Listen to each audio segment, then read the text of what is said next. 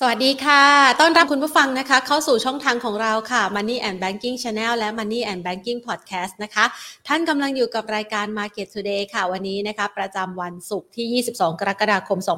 2565 นะคะ บรรยากาศการลงทุนวันนี้ต้องบอกว่าเป็นอกเป็นใจให้กับนักลงทุนไทยนะคะ บรรยากาศเป็นสีเขียวสดใสตั้งแต่เริ่มต้นของการเทรดเลยทีเดียวแล้วค่ะ ต้องยอมรับนะคะว่าตอนนี้มันเริ่มมีการปรับสมดุลในตลาดเงินตลาดทุนมากยิ่งขึ้นนะคะ หลังจากก่อนหน้านี้เนี่ยธนาคารกลางหลักๆนะคะของโลกใบนี้เนี่ยนะคะมีการดำเนินนโยบายทางการเงินส่วนที่สวนทางกับทางด้านของธนาคารกลางสหรัฐ ก็คือเขายังคงใช้นโยบายผ่อนคลายทางการเงินอยู่อัตราดอกเบี้ยยังต่ำนะคะ ในขณะที่ธนาคารกลางของสหรัฐอเมริกานั้นเริ่มมีการขึ้นอัตราดอกเบี้ยแบบเร่งตัว ในช่วงระยะเวลา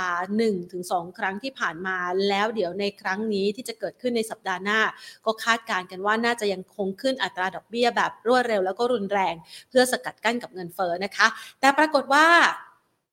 เมื่อวานที่ผ่านมา มีการประชุมนะคะของธนาคารกลาง ECB นะคะ ญี่ปุ่นเนี่ยยังคงยืนยันแหละใช้นโยบายผ่อนคลายทางการเงินแบบพิเศษนะคะ ดังนั้นเงินเยนก็ยังคงอ่อนค่า แต่ฝากฝั่งของยูโรเองเนี่ยนะคะ เมื่อวานนี้ได้รับแรงหนุนจากการที่ธนาคารกลางของยุโรปนะคะ หรือว่า ECB ตัดสินใจขึ้นอัตราดอกเบี้ยมากกว่าที่ตลาดคาดการเอาไว้ 0.5%นะคะ บอลยิวปรับตัวเพิ่มขึ้นนะคะ อัตราเรียกว่าอัตราแลกเปลี่ยน ค่าเงินยูโรก็กลับขยับแข็งค่าขึ้นนะคะ หลังจากที่ช่วงก่อนหน้า เราจะเห็นว่าเป็นไปได้ค่อนข้างยากนะคะ ที่ค่าเงินยูโร กับค่าเงินดอลลาร์มันจะเข้ามาใกล้กันหรือว่าเทียบเท่ากันนะคะ จังหวะนี้ก็เลยเริ่มมีลักษณะของการฟื้นนะคะ ของอัตราแลกเปลี่ยนในสกุลเงินต่างๆนะคะ ที่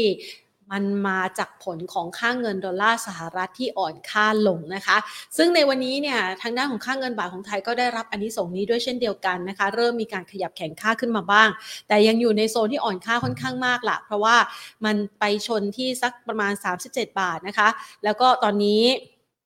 เช้าวันนี้เนี่ยมาอยู่สักประมาณ 36 บาท 70 สตางค์นะคะ ยังคงต้องจับตา เพราะว่าทางด้านของท่านผู้ว่าการธนาคารแห่งประเทศไทย ดรเศรษฐพุทธสุทธิวาฒนรพุทธนะคะ ท่านเองวันนี้นะคะก็มีการให้ข่าวด้วยนะคะบอกว่ายืนยันเลยไม่มีการประชุมฉุกเฉินแน่นอนนะคะ เดี๋ยวรอไปว่ากันอีกที 10 สิงหาคมเลยนะคะ ซึ่งในประเด็นที่มองนะคะเกี่ยวกับทิศทางของเศรษฐกิจไทยนะคะ ท่านผู้ว่าเองก็บอกว่าไตรมาสสองเนี่ยน่าจะเติบโตได้มากกว่า3%ละแล้วก็อันนี้ส่งที่น่าจะได้รับก็คือเรื่องของการท่องเที่ยวนะคะ ดังนั้น ในวันนี้เนี่ยนะคะบรรยากาศการลงทุนโดยส่วนใหญ่ของตลาดหุ้นในโซนเอเชียนะคะ รวมไปถึงไทยนะมันอาจจะมีจังหวะระสำระสายบ้างนะคะ เพราะว่าเช้าวันนี้เขามีผลประกอบการของ Snapchat ประกาศออกมาปรากฏว่าผลประกอบการไม่ค่อยสู้ดี แถมมีวี่แววว่าจะชะลอการจ้างงานด้วยนะคะ อย่างไรก็ตามนะคะ สถานการณ์ณปัจจุบันต้องยอมรับว่าวันนี้ก็เป็นวันดีวันหนึ่งแหละสำหรับตลาดหุ้นไทย ตลาดหุ้นไทยรายงานกันสักหน่อยนะคะ ภาพนะคะของการลงทุนในวันนี้ ขึ้นมานะคะไปแต่แต่ที่ระดับ 1,556.26 จุดค่ะ เป็นจุดสูงสุดของวันบวกไปได้เกือบเกือบ 10 จุดนะคะ สุดท้ายแล้วเนี่ยมาปิดตลาดภาคเที่ยงที่ระดับ 1,552.78 จุด บวกเพิ่มขึ้นมา 6.47 จุดนะคะ ด้วยมูลค่าการซื้อขาย 26,387 ล้านบาท เรียกว่าพยายามที่จะประคองตัวให้เหนือ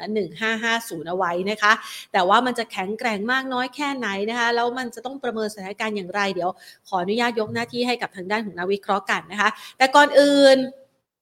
เรามาดูห้าดับหลักทรัพย์ที่มีมูลค่าการซื้อขายเช้าวันนี้กันสักหน่อยนะคะนำมานะคะเป็นหุ้นนะคะในกลุ่มของธนาคารแทบทั้งสิ้นเลยนะคะ 1. SCB นะคะเพิ่งประกาศผลประกอบการครึ่งปีแรกเติบโต 6.3%นะคะ บวกขยับเพิ่มขึ้นมา 2.66% K-Bank ทรงตัว กรุงไทยเริ่มฟื้นแล้วนะคะ บวกเพิ่มขึ้นมา 4%ค่ะ True กับ d t แทวันนี้เดี๋ยวรอภาคบ่ายเขาจะมีข่าวนะคะ ในเรื่องของความชัดเจนเกี่ยวกับการควบรวมกิจการกันด้วยนะคะ เดี๋ยวรอติดตามแล้วก็ใครอยากรู้เดี๋ยวเราติดตามมาฝากกันด้วยนะคะ ไม่เพียงเท่านี้ BBL ค่ะ ขยับเพิ่มขึ้นมา 0.38%ค่ะ เอาละวันนี้นะคะ ใครอยู่กับเราบ้างนนะคะ ทักทายกันเข้ามานะคะ ฝากตัวหุ้นไว้ได้นะคะ เดี๋ยวเพื่อพูดคุยกับทางด้านของนาวิเคราะห์ของเรากันนะคะ เราจะมาจัดหุ้นนะคะ ในทีมหุ้นผู้พิชิต คืออยากจะพิชิตกำไรแหละในช่วงนี้นะคะไหนๆก็มีจังหวะของการฟื้นตัวแล้วจะฟื้นตัวได้แข็งแกร่งมากแค่ไหนเดี๋ยวเรารอติดตามกันนะคะ ซึ่งรายการของเราค่ะ ได้รับการสนับสนุนนะคะ จากผู้ใหญ่ใจดีค่ะ True 5G คบกับ True ดียิ่งกว่าค่ะและทางด้านของ SCB นะคะธนาคารไทยพาณิชย์ค่ะ พอพูดถึง True นะคะ มีโปรโมชั่นดีๆ มาฝากกันสำหรับใครที่ใช้เน็ตบ้านนะคะ คือดูเราอยู่เนี่ยนะคะ แล้วบางครั้งบางทีมันช้ากระตุกอะไรอย่างเงี้ยนะคะ ต้องตอบโจทย์ด้วยอันนี้ค่ะ เป็นแคมเปญใหม่นะคะ True g i g a t e c Pro Life ค่ะ อินเทอร์เน็ตบ้านไฟเบอร์อันดับหนึ่งที่ครบกว่าคุ้มกว่าแรงกว่าทุกกระแสในไทยเลยนะคะทำให้บ้านของคุณนั้นเป็นอัจฉริยะได้ง่าย ๆนะคะ ด้วยความ Pro 5 ด้านด้วยกัน 1. Pro ด้วยความเร็ว ใช้2 Gigabit Pro Speed นะคะเป็นโมเด็ม 6 เสาดีที่สุดเร็วแรงเสถียรไม่มีสะดุดนะคะ 2. True Gigatech Flexi Pro ค่ะ Pro สุดทุกไลฟ์สไตล์ ไม่ว่าจะเป็นไลฟ์สไตล์ไหนนะคะ ตอบโจทย์ได้ดังใจ ปรับเปลี่ยนความเร็วบ้านนะคะ ให้ตอบโจทย์ตรงใจทุกคนเลยนะคะ โปรสุดทุกเรื่องการให้บริการค่ะ True Gigatech Tech Pro นะคะ โดยที่ เป็นการแก้ปัญหาทันใจฉับไว 24 ชั่วโมงนะคะ ส่วนใครชอบคอนเทนต์นะคะ กล่องทีวีอัจฉริยะของ True ID TV มาพร้อมคอนเทนต์กีฬาดังระดับโลก เป็นโปรคอนเทนต์โปรสุดทุกเรื่องคอนเทนต์นะคะ และก็ล้ำกว่านะคะ ทันสมัยกว่าด้วยโปรโฮมเทคค่ะ โปรสุดทุกเรื่องบ้านอัจฉริยะนะคะ ว่าด้วย IoT Smart Home นะคะ จาก True Living Tech ค่ะ สำหรับใครสนใจก็ติดต่อสอบถามรายละเอียดกันไปได้เลยนะคะ เอาละค่ะมาในช่วงจังหวะเวลานี้นะคะ หลายๆคนนะคะอยากจะมาประเมินสถานการณ์นะคะทิศทางการลงทุนกันนะคะ เราจะไปพูดคุยกันนะคะ กับทางด้านของคุณพักวัตนะคะ กับทางด้านของ CGS CIMB ประเทศไทยนะคะ วันนี้คุณพักวัตหรือว่าน้องวัดของเรานะคะ คุณวัดของเราอยู่ในสายออยู่ในสตรีมกับเราแล้วนะคะ สวัสดีค่ะคุณวัดค่ะ งานสวัสดีครับสวัสดีครับค่ะนะคะ วันนี้นี่เป็นวันศุกร์ที่ดูสดใสนะ ทิ้งท้ายแบบนี้ค่อยดูดีหน่อยนะคะ ตลาดหุ้นไทย มาวันนี้นี่เราไว้วางใจได้หรือยังคะสำหรับตลาดหุ้นไทยที่เริ่มมีแรงซื้อฟื้นคืนมาแบบนี้ค่ะเอ่อถ้าถามว่าไว้วางใจได้หรือยังเนี่ยสำหรับตัวผมเองผมก็ไม่ได้ไว้ไว้ไว้วางใจขนาดนั้นดีกว่าครับพี่แพนเพราะว่าต้องบอกว่า ต่อจากนี้มันยังมีปัจจัยที่จะเข้ามาคอยกระทบกับตลาดอยู่ดีครับเพราะว่าและสิ่งอีกอย่างหนึ่งที่เรายังไม่น่าไว้วางใจอะก็เป็นเพราะว่าปริมาณการซื้อขายในตลาดระหว่างวันนะครับนะตอนนี้มันเรียกว่าเบาบางมากดีกว่าฉะนั้นด้วยความที่ปริมาณการซื้อขายมันเบาบางขนาดนี้มันถึงว่าทำให้แสดงให้เห็นว่าความความแบบมูดแอนโทนของนักลงทุนนะครับ มันไม่ได้มีความรู้สึกว่าฉันอยากจะ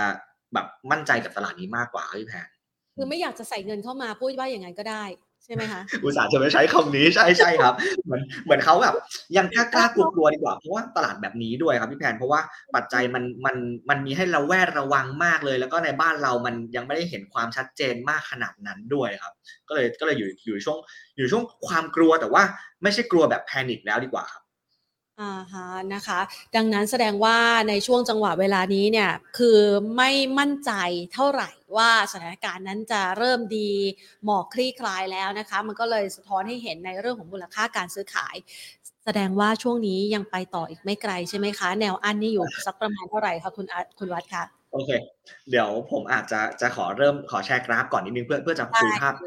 เซตก่อนแล้วกันนะครับ ว่ามันจะไปประมาณไหนเนาะในมุมของผมนะครับ ก็เดี๋ยวผมขอเปิดกราฟนิดนึงโอเค ก็ถ้าเกิดจากกราฟ SET SET Index ไม่แน่ใจว่าขึ้นหน้าจอเห็นแล้วใช่ไหมครับพี่แพนเห็นแล้วค่ะโอเคผมมองว่าจริงแล้วอะ volume ตลาดมันหายไปขนาดนี้คือ คือก่อนหน้านี้เซตมัน break downtrend line ขึ้นมาตรง 1545 มาได้ใช่ไหมครับ แต่ว่าการขึ้นมาของเซตรอบนี้ผมมองว่า ใกล้ๆก่อนเนี้ยผมมองไว้ที่ประมาณ 1570 1575 ไว้ก่อนนะครับผมมองแค่ตรงนั้นเลย ยังไม่ได้จะแบบถึงขั้นแบบฝ่าพันหไปได้ ถ้าผ่าน 1570 1575 ไปได้เนี่ยก็อาจจะเห็นประมาณแบบ 1595 หรือว่าไฮตรงที่ผมเลื่อนเลื่อนเมาส์ไปไปมาๆอยู่ตรงนี้ก่อนดีกว่า แต่ว่าถ้ามองว่ากรอบดาวไซด์ข้างล่างบ้างแหละเพราะทุกคนก็รู้ข้างบนแล้ว เราต้องอยากรู้ข้างล่างต่อถูกไหมครับ ต้องบอกว่าข้างล่างเนี่ยแนวรับแรกเนี่ยก็จะอยู่ประมาณ 1540 จนถึง 1530 ก่อน แต่เซ็ตอินเด็กเนี่ยไม่ควรจะลงมาต่ำกว่าตรง 1520 ลงไปอยู่ดีครับ เพราะว่าถ้าเกิดว่าต่ำกว่า 1520 ลงไปเนี่ยมันก็จะกลับมาเป็นภาพเสี่ยงอยู่เหมือนเดิมดีกว่าครับพี่แพนใช่ก็เลยมองว่ามองว่า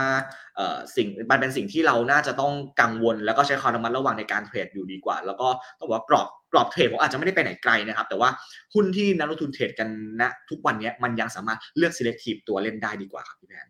ค่ะทีนี้มาดูกับปัจจัยที่ทำให้ตลาดหุ้นพอจะมีแรงฟื้นกลับคืนมาได้นะคะ มองไปที่ ECB เมื่อวานนี้ ขึ้นอัตราดอกเบี้ยมากกว่าตลาดคาดการนะคะ 0.5%แต่มันก็ทำให้เกิดเขาเรียกว่าแรงพลิกนะ จากค่างเงินดอลลาร์สหรัฐที่แข็งค่ามาตลอดทางเนี่ยนะคะ เริ่มมีการอ่อนค่าบ้าง ภาพแบบนี้มันจะเริ่มกลับคืนสู่สมดุลแล้วหรือยังคะ เราประเมินการขึ้นอัตราดอกเบี้ยของ ECB ที่ขึ้นมาแรง 0.5%เนี่ย กับตลาดยังไงบ้างอะค่ะโอเค จริง ๆ จริง ๆ แล้วผมมองว่าการการแอคชั่นของ ECB รอบนี้เป็นไปเป็นไปตามคืออะเหนือกว่าที่ทุกคนคาดนิดนึงแล้วกันนะเพราะตอนแรกทุกคนคาดว่าจะเป็นเอ่อ25 บิปแต่ว่าดันกลายเป็นขึ้น 50 ซึ่งจริง ๆ ตัวผมเองอะไม่ได้มองว่าไม่ได้มองว่าเอ่อเขาเขา action แรงแล้วมันจะส่งผลเสียต่อตลาดมากนะแต่เป็นแค่สะท้อนว่าจริง ๆ แล้ว ECB อะเหมือนกังวลว่าเงินเฟ้ออะมันจะร้อนแรงหรือเปล่า แล้วก็ อีกมุมหนึ่งก็ถ้าลิงไม่เราไม่ควบคุมเงินเฟ้อเนี่ยเราจะเกิดภาวะเศรษฐกิจถดถอยจริงๆหรือเปล่า เพราะว่าผมเชื่อว่านักวิเคราะห์แทบจะทั่วโลกเลย มองว่า ECB มองว่าฝั่งยุโรปเนี่ยมีโอกาสที่จะเกิด recession ก่อนทุกคนถูกไหมครับพี่แพนผมว่าอันนี้เป็นสิ่งที่เขากังวลมากๆถือว่าแล้วไอ้เรื่องเงินเฟ้อที่มันจะขึ้นเนี่ยเพราะว่าอะไร เพราะว่าล่าสุดเนี่ยต่อให้ตัว Nord Stream Nord Stream ใช่ไหมครับที่บอกว่าเอ้เรากลับมาปล่อยก๊าซแล้วใช่ไหมครับขายแก๊สกลับไปที่ยุโรปเหมือนเดิมแล้ว แต่ว่า capacity ที่ขายกลับไปอะมันก็ยังไม่ถึง ช่วงก่อนที่จะปิดอยู่ดี ฉะนั้นมันอาจจะเป็นตัวเร่งให้ตัวเงินเฟ้อมันเพิ่มขึ้นมาได้อยู่ดี แต่ว่าผมมองว่า ECB น่าจะ action ในการที่ว่าขึ้นดอกเบี้ยในครั้งประชุมรอบถัดๆไปมากกว่าอยู่ดีครับ อันนี้คือฝั่ง ECB เนาะ แต่ว่าผมเชื่อว่าพี่แพรก็ถามผมต่อว่า เอ๊ะ แล้วเฟดที่จะประชุมในวันอ่า26 27หลังมองยังไงถูกป่ะครับ ผมว่าผมว่าเรื่องเฟดอะทุกคนตอนแรกก็บอก เอ๊ะ ก่อนหน้านี้แล้วกันบอกว่า เฮ้ยหนึ่งเปอร์เซ็นหรือเปล่า หรือร้อยบิบหรือเปล่าใช่ไหมครับ แต่ผมว่า ร้อยบิบอะตอนนี้ทุกคนก็เปลี่ยนโทนแล้ว เพราะว่าตอนนี้หกสิบเจ็ดสิบเปอร์เซ็นหรือว่าเกือบร้อยเปอร์เซ็นแล้วดีกว่า มองว่าก็คงจะแค่ประมาณเจ็ดสิบห้าบิบแหละ มันเป็นไปตามที่ทุกคนคาดแน่ๆผมว่ารอบนี้ใช่ แต่สิ่งที่เราจะต้องจับตา ผมว่าเราคงจะต้องดูว่า เอ๊ะ แล้วคุณพาวเวลเนี่ยจะออกมาพูดโทนยังไงกันแน่ต่อจากนี้ ถูกไหมครับ เพราะว่าถ้าเกิดคุณพาวเวลบอกว่าฉันคุมเงินเฟ้อไม่อยู่แล้ว ฉันต้องฉันแบบต้องเร่งขึ้นดอกเบี้ยจริง ๆ อันนี้มันอาจจะเป็นอีกอีกโทนหนึ่งต่อตลาดเลยก็ตามก่อนก็ได้นะครับ แต่ว่า ผมเชื่อว่าตอนนี้ที่ราคาน้ำมันมันมันค่อยๆ ซอฟลงมาซอฟลงมาถูกไหมครับพี่แพนก็บอกว่าเอ๊ะอาจจะมองอีกมุมนึงว่าเงินเฟ้อเนี่ยมันอาจจะชะลอลงหรือเปล่า พอเงินเฟ้อชะลอลง ดอลลาร์อาจจะอ่อนค่าลง ก็อาจจะกลับมาเป็นโพซิทีฟต่อบ้านเราได้เหมือนกันเป็นมุมนี้มากกว่าเลยผมมองแบบนี้เนาะแล้วก็แต่สิ่งที่กังวลเนี่ยของฝั่งสหรัฐเนี่ยก็จะกังวลในเรื่องของตัวเอ่อ recession อยู่ดี เพราะว่าตัว GDP forecast ตอนนี้แบบ GDP now ตอนนี้ล่าสุดนะครับจากลบ1.5 กลายเป็นลบ1.6 ซึ่งซึ่งถ้ามันซึ่งซึ่งก็เป็นสิ่งที่ทุกคนคาดแหละว่ามันจะต้องติดลบมันอาจจะเกิด recession แต่ว่าเราคงต้องดู mood and tone อยู่ดีครับว่าว่าสุดท้ายแล้วประธานเฟดแต่ละท่านแต่ละสาขารวมไปถึงตัวคุณพาวเวลเองเนี่ยจะพูดเป็นแนวโน้มไหนแล้ว เอ่อแล้วจะเกิดการอะไรขึ้นจะมีการกระตุ้นอะไรเพิ่มเติมจากฝั่งฝั่งฝั่งสหรัฐหรือเปล่า รวมไปถึงจะมีการที่ว่าคุณไบเดนที่ที่ติดโควิดไปแล้ว จะมีการเจรจากับฝั่งจีนอีกหรือเปล่า เพื่อที่จะลดความร้อนแรงของเงินเฟ้อลง ประมาณนี้มากกว่าครับนี่คือฝั่งของ US กับฝั่งของยุโรปเนาะแต่ว่าผมพูดยาวไปปะแต่ว่าถ้าเรากลับมาที่ฝั่งฝั่งของบ้านเราบ้างครับพี่แพนสิ่งที่ผมกังวลบ้านเราคือข้างนอกอะผมว่าทุกคนมันคาดเดาได้ แต่ผมว่าสิ่งที่ผมกังวลปัจจัยข่าวร้ายของบ้านเราที่สุดอะผมกับกังวลท่าทีของเศรษฐกิจเรากับท่าทีของเอ่อกรงงมากกว่าอืมเพราะแค่รู้สึกว่า เอ๊ะ โอเค เขาออกมาบอกนะ กรอบเงินเฟ้อเป็นอย่างงู้นอย่างนี้ เอ่อเราไม่ต้องมีการประชุมฉุกเฉิน แต่บาทมันจะสามสิบเจ็ดแล้วอะครับพี่ คือ คือมันพอบาทมันเป็นเท่านี้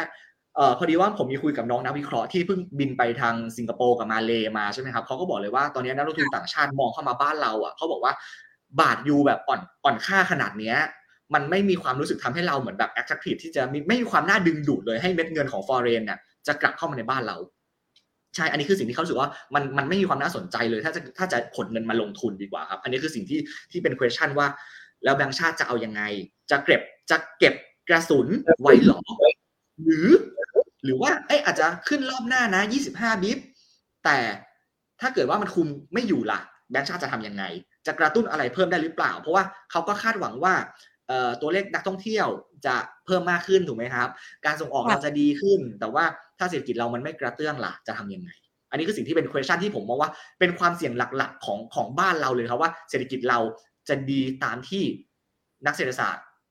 ผู้มากประสบการณ์แบบพูดไปหรือเปล่า ประมาณนั้นมากกว่าคือสิ่งที่ผมกังวลมากที่สุดมากกว่านะตอนนี้ครับ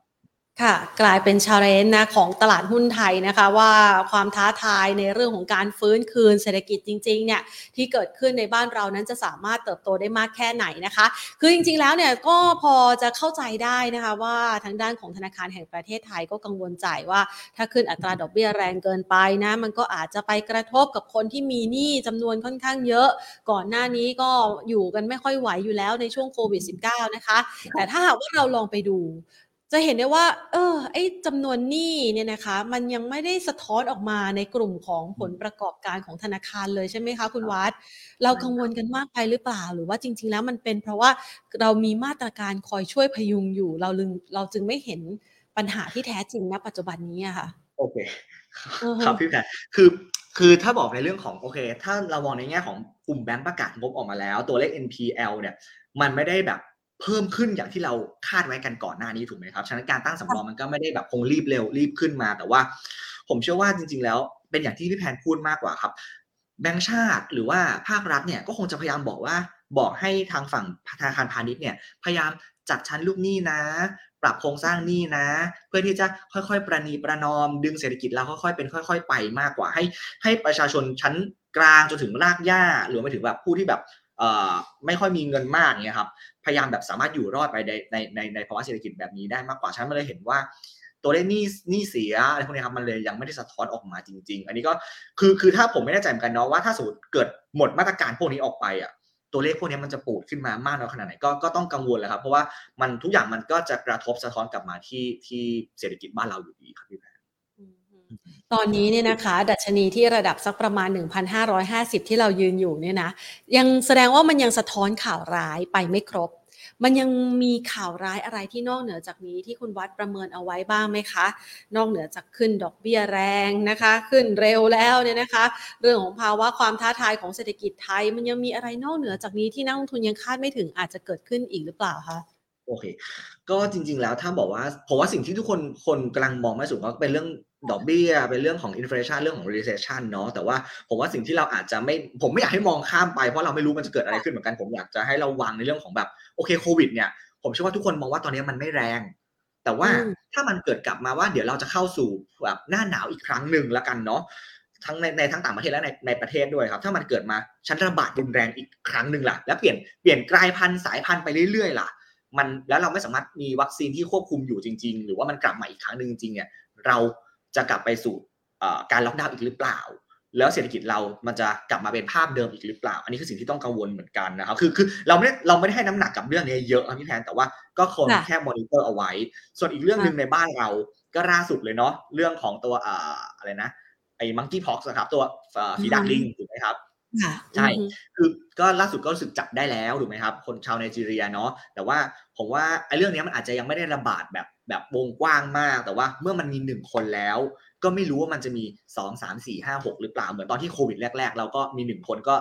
ชิวๆแต่พอมันระบาดเรื่อยๆ มันก็ชิวไม่ได้ครับ เรื่องนี้ก็อาจจะเป็นสิ่งที่เฝ้าระวังไว้ละกัน แต่ว่าก็ไม่ได้ไม่ได้ไม่ได้ concern มาก ผมว่าจริงๆ ถ้าไป concern พี่ผมว่าพี่แพนหรือว่านักลงทุนเนี่ยอาจจะ concern ในเรื่องของตัว fund flow อาจจะอาจจะมีน้ำหนักมากกว่าดีกว่าครับพี่แพน อ่าฮะค่ะ คือเรื่องของ fund flow นี่นะคะ เราก็ไม่สามารถที่จะไปปลดล็อกได้นะ จนกว่าจะเกิดการประชุมในวันที่ 10 สิงหาคมนี้ใช่ไหมคะ ใช่ครับถ้าหากว่า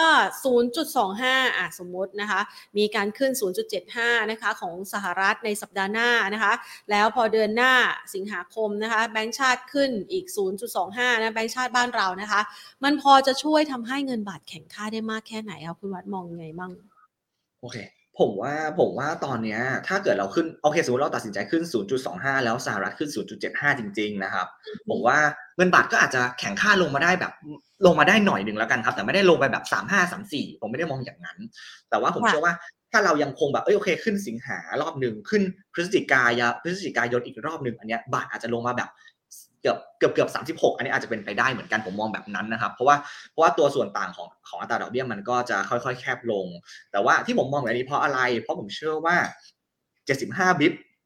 ของฝั่งสหรัฐทุกคนรู้อยู่แล้วอืมฮึอะฉะนั้น ECB ขึ้นแล้วก็จะเห็นว่า พอ ECB ขึ้นดอลลาร์ก็อ่อนลง แต่ไทยยังไม่ขึ้นไทยเลยยังไม่อ่อนไทยเลยอ่อนค่าต่อไปอย่างนั้นดีกว่า ฉะนั้นถ้าถ้าเราตัดสินใจขึ้นจริงๆผมเชื่อว่าบาทเราคง ค่อยๆ แข็งค่าขึ้นมาดีกว่าครับ ผมว่าโฟลก็อาจจะลุ้นให้โฟลมันกลับมาด้วยเหมือนกัน แต่ว่าขอให้กลับมาพร้อมกับเศรษฐกิจบ้านเราที่ที่ดีขึ้นจริง ๆ ดีกว่าครับพี่แพนแล้วก็อีกเรื่องหนึ่งที่ที่อยากจะให้ที่มองว่าบาทอาจจะแข็งขึ้นงาเพราะว่าบ้านเราอาจจะเป็น destination สำหรับตัวนักท่องเที่ยวเนาะที่จะเข้ามาเหมือนกัน ถ้านักท่องเที่ยวเข้ามามาก บาทเราอาจจะค่อยๆ แข็งค่าขึ้นมาก็ได้ในช่วงครึ่งปีหลังนี้ดีกว่าครับพี่แพน นะคะก็พอจะฟังแล้วดูดูดีมีปัจจัยที่จะรอสนับสนุนนะคะเพราะว่าไทยเนี่ยเรารอคอยเศรษฐกิจฟื้นตัวมาในช่วงระยะเวลา2อสปีที่ผ่านมาที่เราเจอกับโควิด -19 นะคะ นี่คุณผู้ชมนะเขาคุยกับเราเข้ามาด้วยนะคะ คุณ R Player One นะ คุณวัดเขาบอกว่า NPL เนี่ยให้ทดไว้ในใจก่อนเข้าใจตรงกันนะ NPL ให้ทดไว้ในใจ นะคะอะงั้นมาดูต่อนะ อันนี้เป็นคำถามนะคะ ที่ถือว่าเป็นมาตรฐานเลยในช่วงนี้นะสำหรับใครที่อยากจะรู้ว่าตลาดหุ้นไทยเนี่ยนะคะ จะไปทางไหนจะต้องมีคำถามนี้ถามกับนักวิเคราะห์ว่า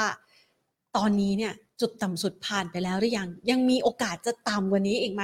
คุณวัดจะมองไงดีคะโอเค ผมผมขอตอบแบบนี้แล้วกันครับ ด้วยความที่ว่า ผมอาจจะเป็นเป็นเป็นนักวิเคราะห์คนหนึ่งที่เป็นสาย aggressive มามาตลอดดีกว่าพี่แพน แต่ว่าผมผมผมเชียร์ซื้อหุ้นมาเรื่อยๆนะครับ คือแบบไม่ได้แบบทั้ง port เนาะแต่ผมมองว่าถ้าเซ็ตไม่ต่ำกว่า 1520 ในช่วงนี้ มีโอกาสที่จะ rebound ให้เล่นได้รอบหนึ่งละกัน ผมมองแบบนี้ ใช่ เพราะว่าอะไรที่ผมมองแบบนี้ เพราะผมมองว่าโอเค ในแง่ของ valuation แล้วกันครับพี่แพน ตอนนี้ถ้ามองในแง่ของ PE trade ประมาณ 15-16 เท่า มันก็ใกล้ๆกับค่าเฉลี่ยย้อนหลังแล้วเหมือนกันนะครับ รวมไปถึงถ้าเรามองในแง่ของ earning yield gap บ้าง คือผมอาจจะไม่ได้ทำภาพมาผมทำไม่ทันขอโทษจริงๆครับ คือถ้า earning yield gap ตอนนี้ค่าเฉลี่ยมันอยู่ประมาณแบบ ของเราตอนนี้อยู่ที่ประมาณ 3.7 3.8 ซึ่งมันก็ใกล้ๆกับค่าเฉลี่ยแล้วเหมือนกัน มันทำให้รู้สึกว่าเออในแง่ของ valuation เนาะมันมันไม่ได้ดูดูตึงเกินไป แล้วก็ไม่ได้หย่อนเกินไป มันดูแบบเป็นกลางกลางและเออตลาดบ้านเราอาจจะสามารถยืนตรงนี้ได้ระดับหนึ่งก่อนดีกว่า แต่ทั้งนี้ทั้งนั้นผมเชื่อว่า กรอบการเล่นก็เหมือนที่ผมพูดไปตอนต้นแหละครับพี่แทนที่ให้ดูกราฟเนาะก็คือแนวรับผมให้ล่างสุดเลยตอนเนี้ยหนึ่งห้าสองศูนย์ก่อนถ้าไม่หลุดอ่าแต่ถ้าเกิดสะบัดลงมานะครับผมว่าไม่หลุดพันห้าอ่าฮะอ่าส่วนด้านบนก็ให้หนึ่งห้าเจ็ดศูนย์ไว้ก่อน แล้วถ้าผ่านไปได้ก็ดูประมาณหนึ่งห้าเก้าศูนย์หนึ่งห้าเก้าห้าคือมันจะมีแกลบอยู่ประมาณประมาณแค่นี้ครับ ไม่ได้มองว่าตลาดจะไปไหนไกลจนกว่าบ้านเราจะ เศรษฐกิจแบบชัดแบบดีแบบชัดเจนอย่างเห็นได้ชัดจริง ๆ มากกว่าครับพี่แพนผมมองแบบนี้มากกว่าอืมคือคือไม่กล้าไม่กล้าฟันธงกันว่า ต่ำสุดหรือยัง แต่ว่าผมว่าแค่บอกว่ามีรอบให้เล่นผมแล้วนักลงทุนก็สบายใจมากกว่าครับพี่อ่าฮะค่ะ บางคนเนี่ยนะคะมองแบบคอนเซอร์เวทีฟมากไปกว่านั้นนะบางคนบอกว่า เอ๊ตลาดหุ้นไทยมันอาจจะหลุดพันห้าลงไปเจอพันสี่หรือว่าอาจจะต่ำกว่านั้นลงไปอีกเนี่ย เรามองความเป็นไปได้ มันเยอะมากน้อยแค่ไหนคะ เอ่อโอเค ผมผมมองแบบนี้มากกว่าครับพี่แพนคือ คือล่าสุดก็มีไปคุยกับ house แบบต่างชาติมาเหมือนกันเนาะเขาก็บอกว่าเอ่อโอกาสที่ตลาดจะ rebound อะทั่วโลกอะมันมีสูง เพราะว่าอะไร เพราะว่าเอ่อ fund manager ทั่วโลกแล้วกันครับ ตอนเนี้ยลด position ลงมาแบบถือ cash ถือเงินสดไว้แบบเยอะมากๆ ถูกไหมครับ ฉะนั้นโอกาสที่มัน downside ลงไปแบบพี่แพนแค่พันสี่นะครับพี่ผมเจอคนโทรมาหาผมบอกว่า คุณวัดคะพันสองไหม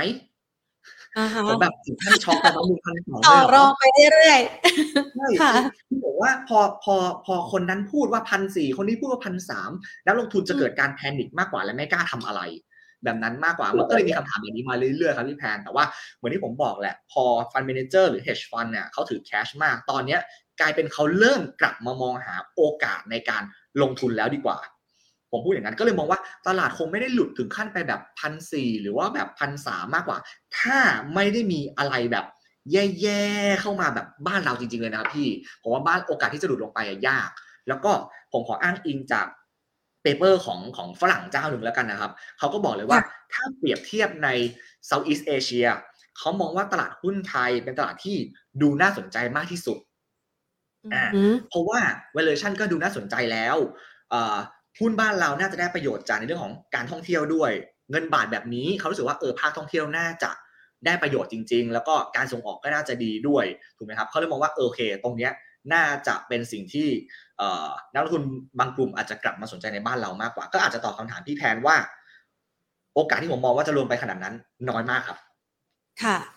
ก็แสดงว่าเงินสดเนี่ยถืออยู่ในมือได้ไม่นานนะ มันจะต้องมีการเปลี่ยนนะคะ เป็นรูปแบบของสินทรัพย์ต่างๆ ให้สามารถสร้างผลตอบแทนได้นะคะ ก็เลยมองว่ามันเป็น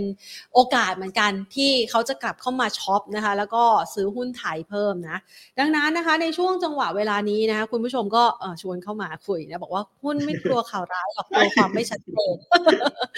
นะคะ คือ มีอารมณ์ร่วมนะคะ แล้วก็ยังมีอีกหลายท่านนะคะ เข้ามาคุยกันเดี๋ยวเดี๋ยวขอพักอันนี้ คุณผู้ชมบอกว่าถ้าหากว่าจะลงทุนนะ แล้วมีรหัสมอสรหัสมอสก็คือ margin of safety นะคะเขาแบ่งซื้อเนี่ยสามไม้เดี๋ยวอันนี้เดี๋ยวเรามาคุยกันแล้วกันเนาะเอาที่คุณวัดจัดเตรียมมาให้ก่อนดีกว่า เราประเมินกันไปเรียบร้อยแล้ว กรอบการซื้อขายของตลาดหุ้นไทยนะคะแต่ทีนี้ อย่างที่บอกไปคุณวัดสถิติมีไว้ทำลาย คือไม่ว่าจะเป็นทำลายด้านแนวต้าน หรือว่าทำลายด้านแนวรับก็ตามนะคะ ดังนั้นเนี่ยจังหวะของกลยุทธ์การลงทุนเนี่ยที่เหมาะสมในช่วงเวลานี้ลงทุนสั้นสั้นขนาดไหน ระยะกลางระยะยาวเนี่ยมันต้องวางแผนยังไงคะก่อนที่เราจะไปจัดชุดหุ้นเนี่ยครับโหถือว่าจริงๆก็แอบคำถามนี้เป็นคำถามที่ที่ที่แบบสเปเชียลแบบเอ้ยเป็นคำถามคลาสสิกมากเลยเนาะที่แบบลงทุนสั้นสั้นขนาดไหนยาวหรือกลางขนาดไหนแต่ว่า ผมว่าคำถามนี้แอบตอบยากครับพี่แพนเพราะว่าแต่ละสไตล์ของนักลงทุนไม่เหมือนกันเลยดีกว่าครับ ผมผมเคยเจอแบบเพื่อนถามลงทุนสั้นน่ะ สั้นของผมอาจจะแบบสามวัน สั้นของเพื่อนผมสามนาทีอะไรประมาณนี้ใช่ใช่ผมแบบเจอสามนาทีก็แบบอึ้งเหมือนกันนี่บางคนแต่ว่า โอเค แต่ว่า ถ้าตอนเนี้ย ผมผมเน้นแบบนี้ดีกว่าครับ ไม่ว่าจะเป็นคนที่เป็นแบบระยะกลางหรือระยะสั้นหรือระยะยาว ผมมองว่า เราไม่ควรจะเข้าไปไล่ไล่หุ้นที่ ที่แบบที่แบบวันที่ตลาดเขียวๆมากๆครับ เราไม่ควรจะเข้าไปไล่ ผมเน้นการแบ่งไม้เพื่อเพื่อรับดีกว่า แล้วก็พยายามใช้ทั้งฟันดิเมนทัลประกอบกับเทคนิคด้วยกันดีกว่าครับพี่ ผมว่ามันอาจจะเป็นสิ่งที่ที่เหมาะสมกับทุก ๆ คนนะเพราะว่าตลาดแบบนี้ แล้วก็อยากให้ทุกคนเนี่ยบริหารเขาเลยนะความเสี่ยงของพอร์ตดีๆ money management ดีๆ บริหารเงินดีๆ มากกว่าครับผมว่ามันจะเอาไปใช้ได้สำหรับนักลงทุนระยะสั้นกลางยาวผมว่าพวกนี้มันได้หมดอยู่แล้ว ใช่แต่ว่า แต่แต่แต่ต้องบอกออกตัวก่อนนะครับหุ้นที่ผมเตรียมมาวันนี้มันจะไม่สั้นมากเพราะว่าเพราะว่าเห็นพี่แพนพยายามหาหุ้นและกาดเนาะก็เลยแบบไม่อยากจะเอาตัวสั้นๆมามากว่ามันมันก็แอบดูยากครับ ใช่ค่ะ คือถ้าหวังสั้นสักประมาณในระยะเวลาเดือนหนึ่งเงี้ยแล้วมาวันนี้จะมาเก็งกำไรกันในวันที่ตลาดเป็นสีเขียวแบบนี้มันดูไม่มีจังหวะเวลาให้กับนักลงทุนเท่าไหร่นะคะ ต้องหาจังหวะเวลาที่เหมาะสมให้นักลงทุนได้ไปศึกษาเพิ่มเติมด้วยนะคะ ก็เลยขอคุณวัดไป ขอเป็นหุ้น laggard ขอแบบเน้น upside upside ต้องมีนะ ไม่ใช่มีแค่สามสี่เปอร์เซ็นต์แบบนี้นะคะ ไม่ไม่อยากได้แบบนั้นนะคะ คุณวัดก็เลยคัด กรองมาเลยเป็นหัวกะทิให้เรานะคะ วันนี้ไหนจัด list มาหน่อยซิดูซะหน่อยว่าตัวไหนที่น่าสนใจในมุมมองของคุณพ่อบ้างคะว่าหุ้นผมวันนี้มันอาจจะไม่ไม่ถูกใจนักลงทุนเนาะแต่ว่าผมรู้สึกว่าราคาหุ้นมันมี upside แน่ๆ แล้วก็ต้องบอกว่ามัน laggard มากๆเลยจริงๆครับผมจัดผมผมเลือกมาแค่ห้าตัวแล้วกันคือคือด้วยความที่ต้องบอกว่าโจทย์ laggard อะมันยากตรงที่ว่าเอ๊ะ laggard กับ SET laggard กับ sector หรือ laggard กับ time period ไหนเนาะแต่ว่าผมเลือกมาแค่ห้าตัวคือหนึ่งฮาน่า สองประวัติเอ่อสาม GPSC เอ่อแล้วก็อะไรนะ SCGP แล้วก็ตัวสุดท้ายเนี่ยเป็นตัว IBL ครับ คือ IVL เนี่ยอาจจะอาจจะงองแงนิดนึงไม่ได้ละกาดแบบมาก แต่ผมรู้สึกว่าเออมันมันยังดูน่าสนใจครับพี่แพนผมผมเลือกมาแค่ 5 ตัวนี้ดีกว่า ใช่อ่าค่ะ งั้นมาดู 5 ตัวนี้เขามีความน่าสนใจยังไง เพราะว่าดูแต่ละตัวนี่นึกภาพกราฟออกเลย กราฟนี่เป็นแลกกาดจริง ๆ แหละเออนะคะ เอางั้นเราดูตัวแรกฮาน่ามองอนาคตของเขาสักหน่อยคำว่าแลกกาดเนี่ยนะคะอัพไซด์เขาอยู่ที่สักประมาณเท่าไหร่แล้วโอกาสเนี่ย ที่จะต้องรอคอยอัพไซด์ของคุณวัดเนี่ยจะอยู่สักเวลากี่เดือน ได้ครับ โอเค เดี๋ยวเดี๋ยวผมจะพูดพื้นฐานก่อนแล้วค่อยไปดูกราฟให้ทีละตัวนะครับพี่แพน แต่ว่าก่อนที่ผมจะเข้าหุ้นเนาะก็ฝากกดไลค์กดแชร์รายการพี่แพนนิดนึงนะครับ วันนี้เนาะ เยี่ยมขายของขายของ โอเค ได้ครับ เดี๋ยวผมเริ่มที่ตัวแรกตัวฮาน่านะครับ ต้องบอกว่า ถ้าเป็นดูที่ year to date เนี่ย ตอนนี้เซตอะมันลบประมาณ 6% 7%แต่ว่าฮาน่าเรียกว่าลบไปประมาณ 50%แล้วดีกว่า เพราะว่าอะไร เพราะว่าต้องบอกว่า มันเจอในเรื่องของต้นทุนที่แพงเจอในเรื่องของการล็อกดาวน์ในเมืองจีนถูกไหมครับพี่แพนแต่ว่าถ้าเราไปดูในงบไตรมาสสองเอ่อต้องบอกว่าตอนเนี้ยคือเงินบาทจะอ่อนค่าก็จริงมันได้ประโยชน์ก็จริง แต่ว่าถ้าไปดู core profit อะมันมันยังชะลอตัวลง Q on Q year on year เนาะแต่ว่าผมมองว่าตรงนี้มันน่าจะบัตทอมแล้วเหมือนกัน แล้วก็จะค่อยๆฟื้นตัวต่อจากนี้ แต่ว่าที่ year on year มันลดลงอะเพราะปีที่แล้วครับ มัน high base มากจริง ๆ แล้วก็ปีนี้มันดันเจอรัสเซียยูเครนอีก แล้วก็เจอจีนล็อกดาวน์อีก ซึ่งตรงจีนเนี่ยมันคิดเป็นสัดส่วนประมาณแบบ18-20%ของรายได้ทั้งหมดเลยต้องบอกว่าไตรมาสสองเนี่ยอาจจะไม่ค่อยดี แต่ถ้าเรามองจากตรงนี้ไป ไปถึงครึ่งปีหลังแล้วกันเหลือไตรมาสสามผมมองว่ามันฟื้นแหละ แล้วก็เชื่อว่าพวกปัญหา chip shortage ตอนต่าง ๆ ครับ ตอนนี้หลาย ๆ คนก็บางตอนนั้นเนี้ยพวกไมครอนจะออกมาว่า chip shortage ยังมีอยู่ แต่ว่าตอนเนี้ยหลาย ๆ เจ้าก็ออกมาบอกแล้วเอ้ย chip shortage มันเริ่มลดลงแล้วนะ TSMC ก็ออกมาบอกงบก็ออกงบออกมาดีถูกไหมครับ แล้วก็หลายๆ tech หลาย ๆ firm ก็ออกมาบอกว่าให้เขาน่าจะดีขึ้นนะอย่างต่อเนื่อง แล้วก็ล่าสุดเนี่ยโควิดในจีนมันก็เริ่มแบบ คือเขาอาจจะมีอยู่ แต่เขาเริ่มล็อกดาวน์เริ่มลดลง ตรงเนี้ยและน่าจะออกกระตุ้นเศรษฐกิจเพิ่มเติมเหมือนกัน มันจะทำให้รายได้ของฮาน่าเนี่ยมันมันเพิ่มมาเรื่อยๆดีกว่า ใช่แล้วก็อาจจะเห็นการเปิดตัวสินค้าไอทีใหม่ๆ มาเพิ่มเหมือนกันเนาะ รวมไปถึงผมจริงๆ ผมสนใจฮาน่าพวกนี้ผมรู้อยู่แล้วแหละ แล้วก็ตัวเลขของสมาร์ทโฟนในจีนเนี่ยมันก็กลับมาโตเป็นเดือนแรก ในรอบแบบหลายเดือนเลยดีกว่าครับพี่แพนตอนนี้ล่าสุดเนาะแต่ว่าผมว่าธุรกิจอีกอันนึงคือตัวที่ทำพวกแบบเกี่ยวกับการจัดการพลังงานพวก EV ชาร์หรือว่า EV EV คาร์อะไรพวกนี้ครับตัวแบตเตอรี่อะผมว่าอันนี้มันเป็น positive ต่อฮาน่าจริง ๆ มากกว่า แล้วก็มีอัพไซด์คือคือผมมองว่าราคาทุกคนอาจจะรู้สึกเฮ้ยอีอะเดี๋ยวผมเปิดกราฟก็ได้ครับพี่แพนคือกราฟฮาน่าทุกคนอาจจะว่าอีฉันไม่อยากได้หรอกนะราคาแบบนี้ถูกไหมครับแต่ว่าใช่จากกราฟแล้วแต่ก่อนผมก็รู้สึกว่าไม่น่าสนใจเลยเลยเลยครับพี่แต่ว่า โอเค คุณผู้ชมชวนคุยเลยนะ บอกว่าแนวต้าน 45 จะไม่ผ่านเอานะครับ ใช่ใช่ผมเข้าใจนะว่าทุกคนทุกคนจะไม่ได้สนใจฮาน่าขนาดนั้นแต่ผมมองว่าเหมือนที่เราเลือกมองนี้ล้อผมไม่ได้เลือกตัวที่แบบที่ที่เขาเรียกนะที่ที่ระยะสั้นๆ มากๆครับผมมองว่าถ้าเกิดใครที่สามารถแบบพอถือได้ ผมว่าฮาน่าไม่ไม่แย่เลยดีกว่า โอเค ผมให้กราฟสั้นๆ ก่อนเนาะคือเหมือนเขาที่บอกแหละครับว่า 45 มันก็เป็นแนวต้านแหละแต่ว่าจริงๆแล้วผมมองว่า แนวที่ผมมองจริงผมอยากให้มันไป 51 ก่อน อันนี้คือแนวแรกนะครับ แต่ว่าจริง ๆ ผมมองไปตรงนี้ ตรงกับข้างบนตรง 60 บาทไปเลยเหมือนกัน แต่เพียงแค่ว่า